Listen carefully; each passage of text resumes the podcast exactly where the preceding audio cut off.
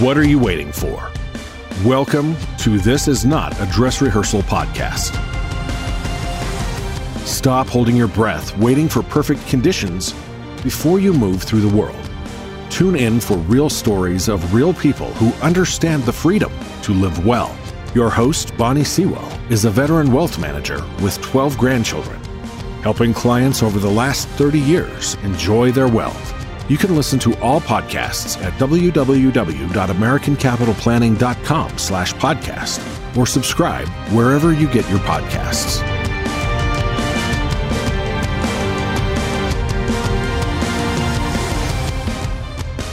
Brenda Harrington is the founder of Adaptive Leadership Strategies. Brenda wanted to create a space for organizational leaders, their key talent, and teams to develop into the best version of themselves, to do their best work. She has established a place for people to learn how not to surrender who they are in exchange for what they do, but instead work with awareness of their values, strengths, challenges, and blind spots in order to establish the professional habits they need to be successful. Brenda completed leadership coaching certification at Georgetown University and maintains PCC certification with the International Coach Federation. She holds additional certifications for the Hogan Leadership Forecast, Hogan Assessment Systems, Global Mindset Inventory, Thunderbird School of Global Management, PXT Select, and Checkpoints 360 Survey from Wiley. Government coaching from CGC Partners slash ICF and Global Business from the National Association of Small Business International Trade Educators.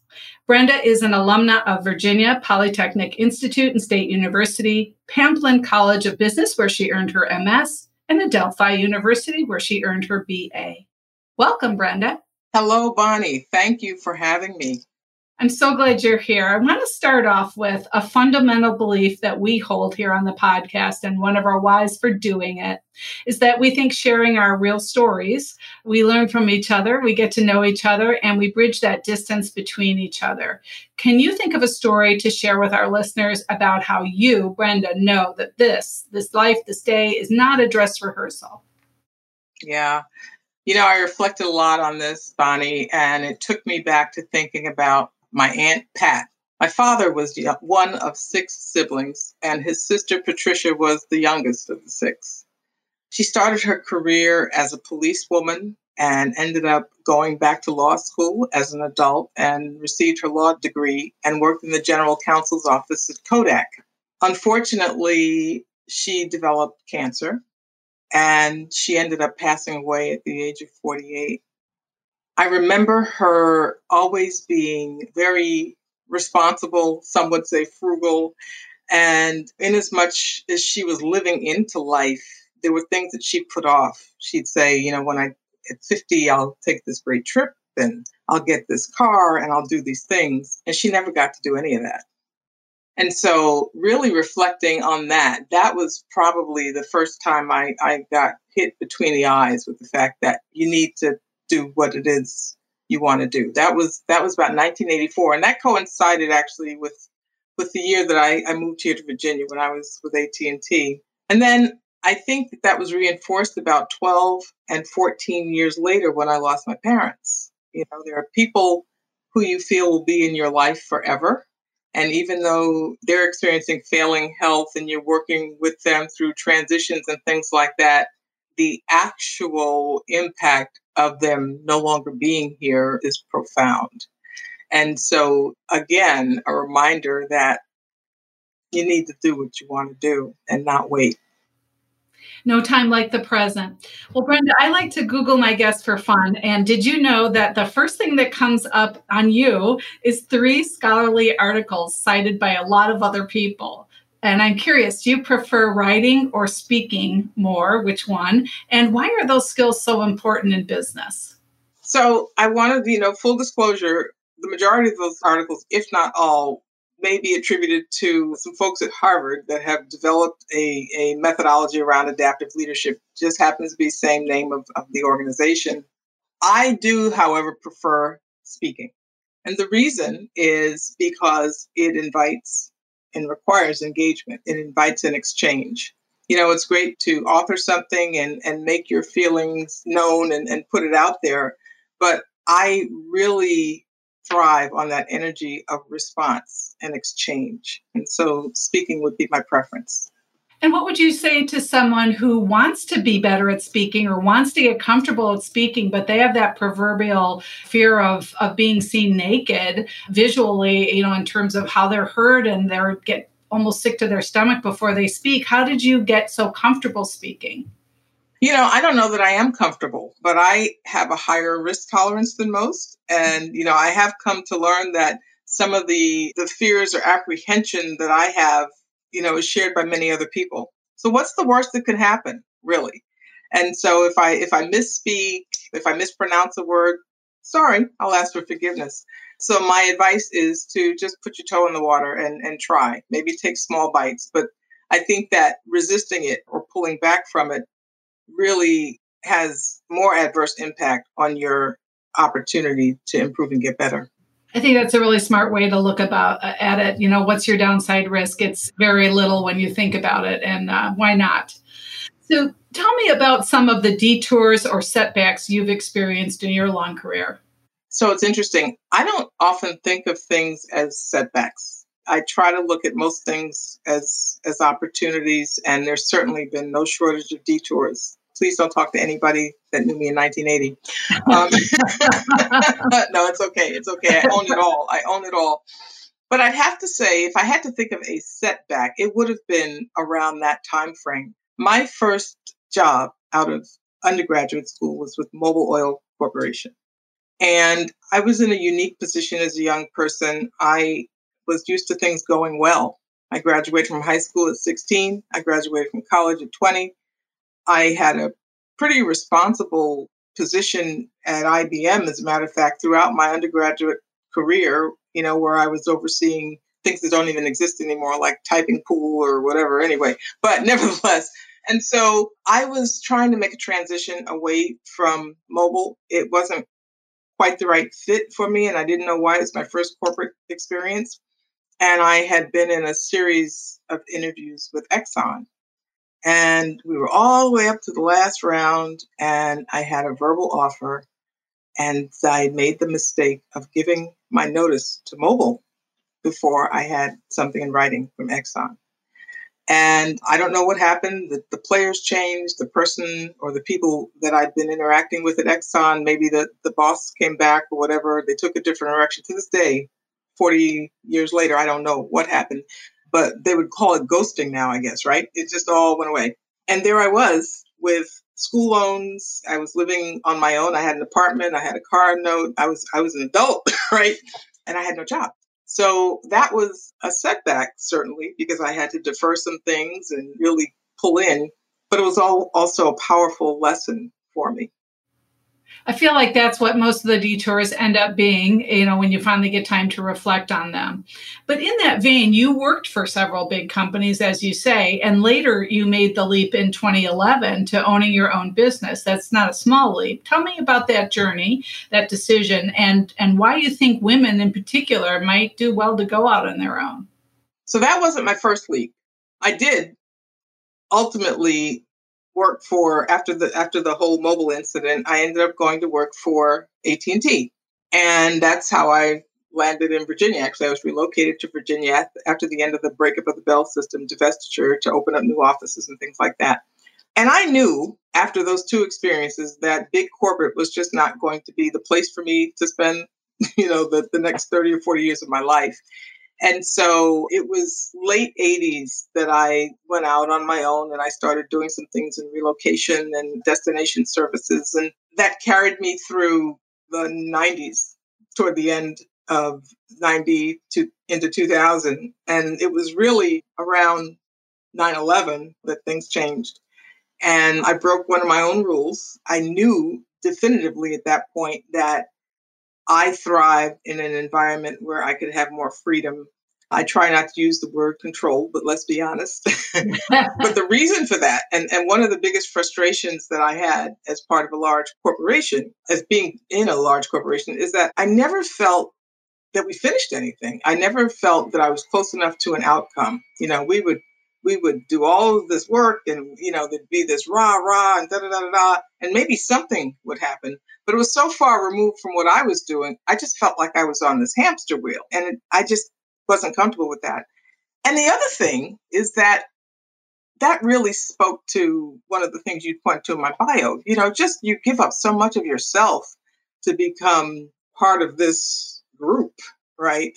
And when that goes away, it's hard to to make a distinction between what it is you do and, and who you are. So I felt like I, I needed to bring those things together a little bit more. After 9-11, I joined an organization where I thought I would be there for maybe six or eight months, 10 months until things cleared.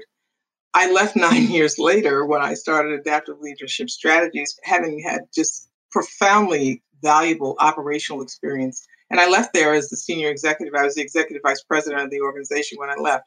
So I don't regret that at all. But it also really helped reinforce the fact that the best place for me to be is here because it's important for me to use my full brain. It's important for me to to really be able to be closer to the client and have more impact and influence on what's happening. So the last part of your question was how would you uh, tell a young woman why it might be smart for her to think about going out on her own? Because I think everyone in corporate life has those dreams. Some are suited, some are not. But you did, and after a very successful corporate career, where sometimes people choose entrepreneurial because they haven't had success. Yeah, yeah. Be clear about what you don't like. And I say it that way because I didn't always know where I was headed, but I knew that that wasn't it back there. Okay. So be clear and honest with yourself about what works for you and what doesn't. And a lot of times I hear young women, people in general, saying, you know, well, it could be worse, and you know, they've got a good this, da, da, da. It's not dress rehearsal. Okay. So if this isn't a fit, if this isn't working for you, then move forward, move on and find something else that will work better for you. And I heard that you know you moved a bit as you as you cha- made these changes and so forth. But I'm sure you had other typical women-centered zigzags in your in your life. And a lot of young women that we talk to get frustrated early in their careers because they want to have a career, but they are also juggling parenthood, marriage, uh, maybe caring for an elder, or as I experienced and you seem to have experienced multiple moves, which is another kind of disruption.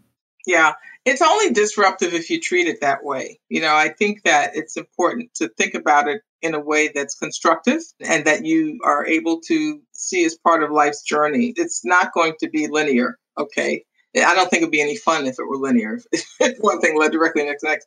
You know, but in that, I will say one of the most important things is to find the right partner. Find the right partner. And, you know, I think back to dating days and how we chose people, how we were, what attracted us to people and things like that. And there are people that you, you hang out with, there are people that you date, you know, there are people that you play sports with, and there are people that you spend your life with. And there's a difference, right? And so spend some time and be intentional about who it is you want to spend your life with and and what's important to you in terms of values and priorities. Yeah, so what I heard in that that I think is so important and what we do talk about with young people all the time, choosing a partner is actually a financial decision and to in addition to every other kind of decision it is, but it sounds like with a supportive partner, these transitions that are going to show up whether you're ready for them or not can be supported with the right partner versus you've got to fight through them with the wrong partner. Exactly. And it's not, you know, none of us has a crystal ball, but it's about values. What's important? You know, what's most important? And when you're valuing material things and different things, you know, and all of that's fun, but it's fleeting. It's not, it doesn't inform longevity.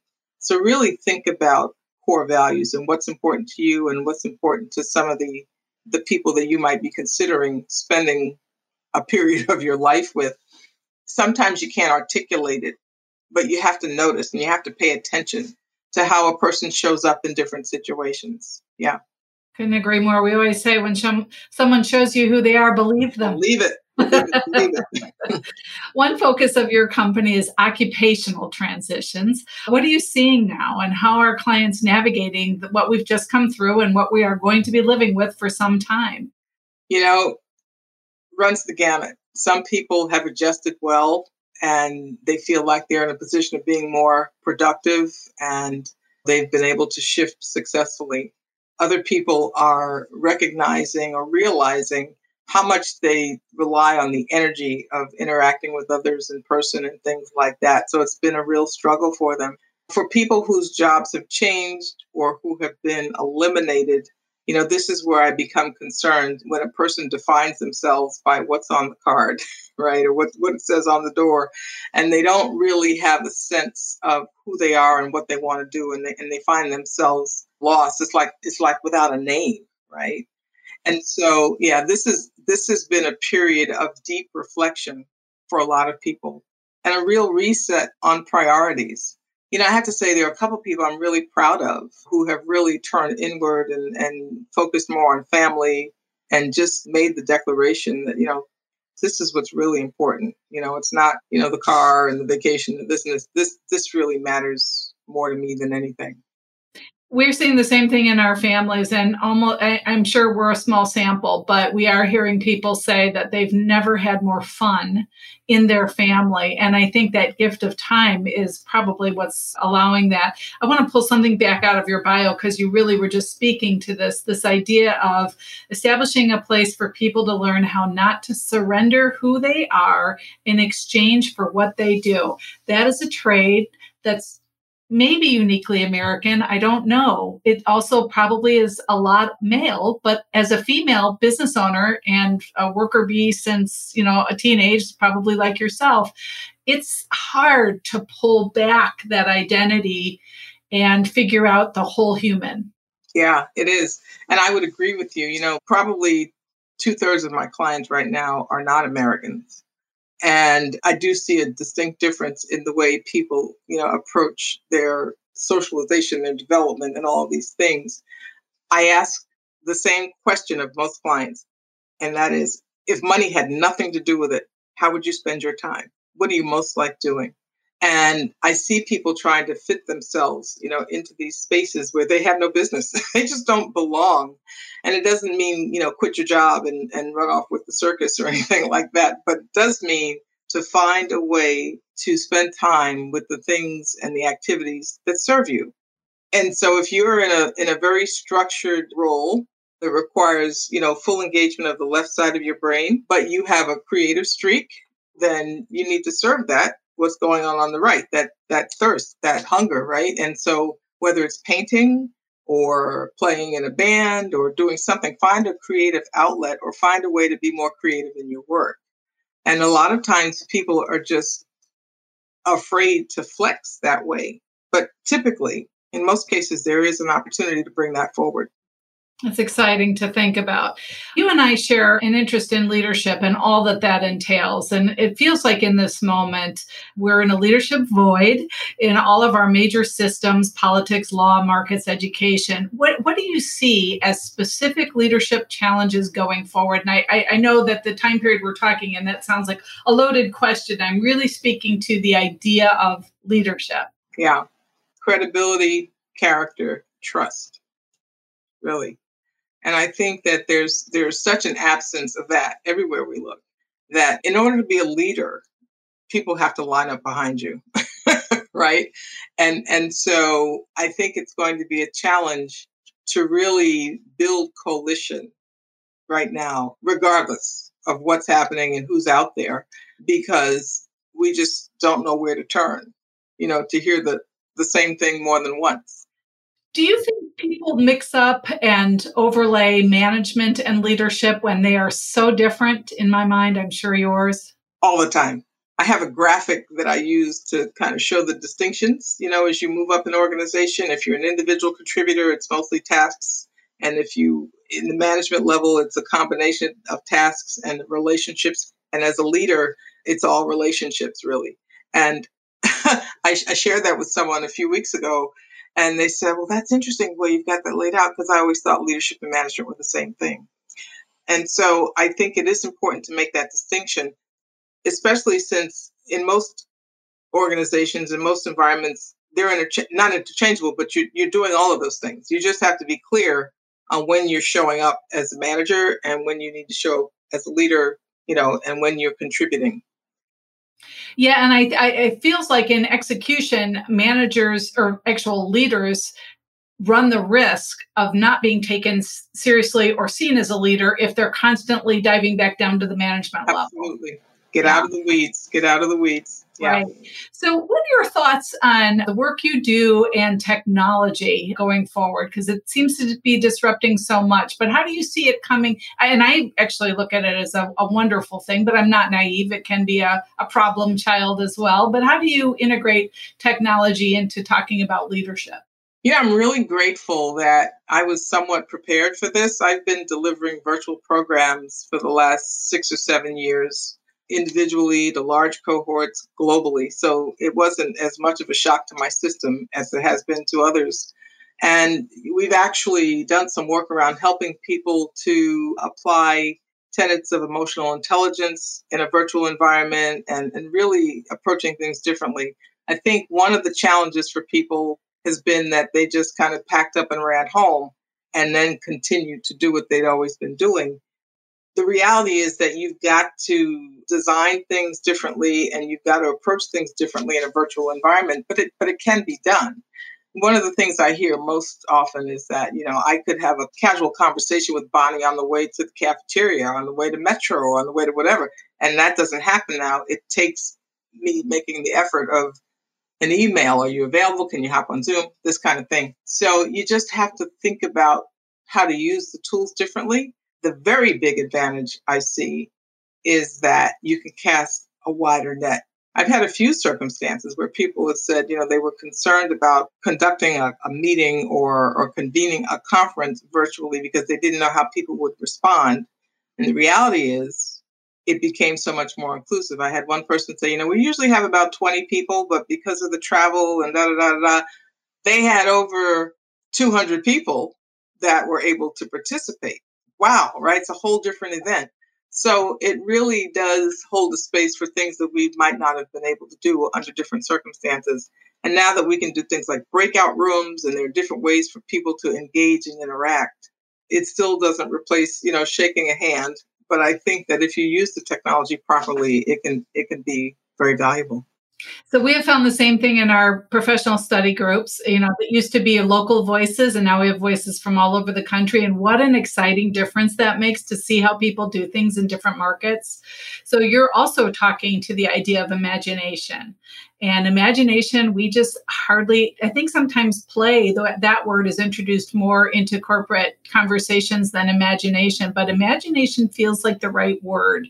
And you've been talking about that a little bit. How do you get someone who is clearly financially successful, check those boxes, but is really struggling to surrender who they are for what they do, how do you get them to think about imagination again? Yeah. So in coaching, we use a lot of there's a, a, methodological appreciative inquiry. We use a lot of questions and and really getting them to think and speak into it by asking powerful questions just to get them to explore Sometimes we use visual goal setting exercises. So if you can imagine me asking a CFO to draw pictures of their current reality and what they desire, you know, and them looking at me like I'm crazy. But you know what really happens? They love it. I mean, they do pages and pages because they don't have this opportunity, and it is like playtime for them. But it unlocks something that they have lost connection with, or just perhaps were never familiar with, and that starts a different conversation it's, it's really exciting. I bet that's really fun to watch too. It is. It is. Yeah. yeah. So switching gears a little, before we leave work, what do you love most about it and what do you find most challenging? What I love most is what I just described. Being part of those breakthroughs and just watching how people light up in response to just the slightest little shift and what it opens up for them, the possibilities and they're coming back. This is somewhat self-serving, but but they're coming back and saying, you know, that really I tried it and it worked, and this is what happened, and they and just really that enthusiasm that's ignited in them. What I find most challenging is the organizations that will reach out to say, we need you to come in and fix Bonnie, you know, or she's having difficulty with this and she she's doing this and she won't do that. I really try to avoid those circumstances most respectfully, because if everybody is not on board with taking a constructive approach and really thinking of it from a developmental standpoint, it's not going to work. I also become concerned because people think of coaching and this type of intervention as sometimes as being punitive, and it's not. What a gift it is to be able to to develop these new skills and grow and build these new muscles. So when when people are willing to invest ahead of time in someone as part of a succession plan to say, you know, in, in six months or a year, you know, the intention is for this person to step into this role. We want to prepare them that's the best of all worlds. The challenge is when they're reaching back and trying to fix something or, you know, they want to put something in that's not there. Let's work with what the person has. We all have strengths. We just need to cultivate them. Okay? So that's that's really the biggest challenge. And most of the time, you're working with people who are in an existing position. Do you ever work with people, especially in this environment, because jobs are shifting so quickly? Do you ever work with people who have left a position, are between positions, and they don't want to relive what they just experienced when they go back in? Because this is what we're hearing from so many people. If I ever go back, it has to be different. So, you finding some opportunities there in terms of people's minds opening, or not? We're not there yet some of that, some of that, but recognize that I'm typically brought in by organizations. Yeah. Okay. And and so there's there's not a lot of individual work. I certainly have had people who are in transition and they they recognize that, you know, got out of that, didn't plan to leave, but glad I'm out and I don't want to rinse and repeat. No question. I worked with a person a few years ago who had been really coddled in this almost boutique environment, and they had a very big flowery title. And then the owner of the, or it was a small organization, but the owner decided that he was done with that and he wanted to move on and do other things, which left this person looking for a new opportunity. The reality is that was that the skills that they had developed that were really specific to that organization were not marketable. It had nothing to do with the larger employment environment, okay? Because they were doing things on such a small scale and were all these workarounds and things like that. And I'm really sanitizing this to protect the privacy thing. Sure, I got but, it. But, but the point, and so that's an example of, of what can happen when you're really not intentional about keeping the tune ups, if you will, and doing the things that you need to do to, to, to maintain relevance and, and competitiveness. And so, you know, those are one of the areas that tend to be the focus when someone is in transition. So I'll ask this question gently because I don't want to fill the answer, but I'm curious in your work, do you see some fundamental differences that seem to keep coming up over and over again between men and women? Yeah. Oh, yeah. The women are reticent about really pulling the levers that they have available to them, you know? Waiting for permission? Waiting for permission, waiting for recognition, all of that. You know, and the guys are just get out of the way. I'm coming through the forest. I'm coming through the door, whether I should be or not. right? I read about it. Sure, I can figure it out. You know, women are just so coy about, oh no, I'm not sure. That is the thing. And so I really try to, and I, I have had the pleasure and, and the privilege of working with a lot of smart, knock it out of the park women who just feel like, for whatever reason, they're impacted by some kind of imposter syndrome. And they're not imposters at all, but they've been judged, you know, and they've been marginalized and they've been made to feel less than, and they believe it. They're buying into it. And I come and I'm just trying to pull them out. Like, no, come on, you got to do this right. Well, I think so much of it is cultural, right? If you listen to little girls talk, and then there's a, an age when they start to repeat the things that we all know should change. So I don't, I can't, I don't know where that barrier is, but it's a interesting transition, and and hopefully one we can interrupt more going forward. So I, I'm interested to hear you say that you still see that because I still think that's a big part of our culture. And I will say to you that that transcends cultures because all of the people really experience that with are not Americans. No, it does. Yes. Okay. Yes. Good to yes. know. And so a lot of you know you went out on your own and a lot of people you clearly have material success but many people make money the reason that they can't go out on their own even though it's something they really are dying to do what would you tell women paralyzed by a lack of capital work with what you have and particularly you talked about te- we touched on technology earlier there is so much that you can do now you know with access to technology much of it free okay don't let that be a barrier I, I, agree. Yeah. We always call ourselves two women and a lot of technology. Compared to 30 years ago, it's a completely different world. And I would expect it to be a completely different world 30 years from now. Game changer. Game changer. Yeah. Well, we think many, if not most, conversations eventually lead back to money and its impact. If, if, if, you do this thought experiment where you just eavesdrop for the next few days, it's just kind of amazing how many conversations come back around to some idea around money. When did you first become aware of money in your life? And do you wish you'd been taught money differently, or were you taught money growing up? I grew up in the 60s, working class parents who, in the 60s, as, as a Black family, you know, really just wanted to push through. And there were certain values and goals that my parents had, which they achieved. I mean, you know, to own their own home, you know, we lived in two different homes that we owned as I was growing up, but there wasn't much beyond that. It was always, you know, just keeping it together, very much working class. And I am very grateful and appreciative for everything that they did. Where they found this child, and I have a sister who's 10 years my senior, so we didn't really grow up together. Where they found this ambitious child that wanted to do all these other things, I don't know. So I was always kind of reaching beyond and reaching out and so I didn't really, I had a sense of saving, but not so much investing and things like that, and just no real sense of value. Those things weren't really available to us. When I think about the Barbie dolls that I had and the, the metal lunch boxes and the things that ended up going in the trash, you know, my goodness, I should have held on to those things, right?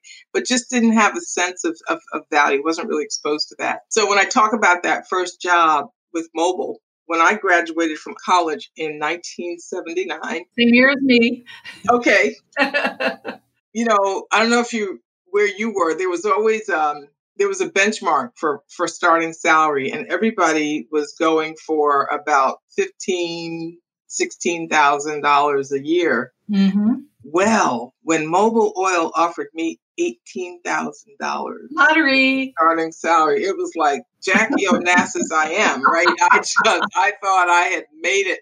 And so that was, you know, the first time that I that I really felt that I was on my way to kind of financial security forever, right? But the mistake I, I feel I made was that I was too focused on the dollars. You know, yes, I knew that I had school loans to pay back and I had just bought a car and I would da, da, da, but I was too focused on the money and not focused on the opportunity, which is why, you know, after a few years there, I realized this isn't, this doesn't fit, right? And so I should have been more focused on the work and the, you know, the opportunity, but everything was kind of following the money then. And so that was the first time that I really started to, to think about what my financial future needed to look like. Interesting. And I think everybody's story is slightly different there, but there's so much commonality in terms of it doesn't happen until you're an adult. And that's something else, you know, we'd love to change is get little girls thinking about money. It's not a bad subject and just a tool. Doesn't know or care who owns it. So Uh, thanks for sharing that. So I have one last kind of off the wall question because you're a Virginia transplant and I'm a Virginia transplant, but I've traveled very little, but as little as I've traveled, I think we live in kind of France and Italy out here in, in the part of the county where we are. It's beautiful. Are you going to stay in Virginia until you're all done or in terms of retirement or you think you'll move on to, is there another place you love? You know, that's an interesting question because we have thought about where we wanted to go when we grew up. uh-huh. And we can't come up with anything. We've spent, over the years, we spent a lot of time investigating the west coast of Florida. Uh, years and years ago, when we first got married, and that, that'll be 34 years here soon. Congratulations. Thank you. Jim has always wanted to live, at the time, he wanted to be in California. I said, I'm not going to California because the earth moves, okay, just not doing it. And so we never moved to California. Ironically, my stepson, daughter in law, and our grandchildren have lived in San Jose for nine years, and they will probably be there for the foreseeable future because of his job. So we go back and forth to Northern California, typically a couple times a year, you know, and then I get the heck out. But, but you know, we have not come up with another place that would really serve us at this point as Northern Virginia and this immediate Loudoun area does. It's a really beautiful place. I mean, I've been surprised how much I like it because I have lived all over and I really like it. Yeah, no, and we used to early in our marriage, we lived closer in Virginia, and it's so funny. I tell this story; he won't mind. But when we met, I had just come to this area and I was in DC and we met in DC and he asked me where I lived. I said, Well, I'm in the process, I think, of moving to Virginia. He said, Well, when will you be back in DC? Because I don't go to Virginia. And so it's so DC. Right. So long story short, we've lived in Virginia the, the whole time. We've never lived anyplace else. But we used to really, you know, we lived closer in and, and we used to really give people a hard time who lived in Reston and Chantilly. How could you? And then 20 years ago, we moved to Ashburn. So Really far out, yeah. Really far out. But I love it. I really like it. I like what's developed around us, and I plan to be here for the duration. Good. I'm glad. Well, thank you, Brenda, for your time, your insights, and your wisdom. Thank you so much for having me. I really have enjoyed our conversation. We wish you continued happiness, great health, and success. If you'd like to learn more about Brenda and the work she's doing, go to adaptiveleadershipstrategies.com. That's adaptiveleadershipstrategies.com. Thanks, Brenda. Thank you. This podcast and any related material is provided for general information and entertainment purposes only and do not constitute accounting, legal, tax, investment, or other professional advice. For professional advice in any realm, contact the appropriate professional. We assume no representation or warranty, express or implied, for accuracy or completeness of content. We assume no responsibility for information contained in the podcast and disclaim all liability in respect of such information, but not limited to any liability for errors, inaccuracies, omissions, or misleading or defamatory statements. Links to external websites are provided solely for your convenience. We accept no responsibility for any linked sites or their contents. Use of this podcast and its content constitutes an explicit understanding and acceptance of the terms of this disclaimer.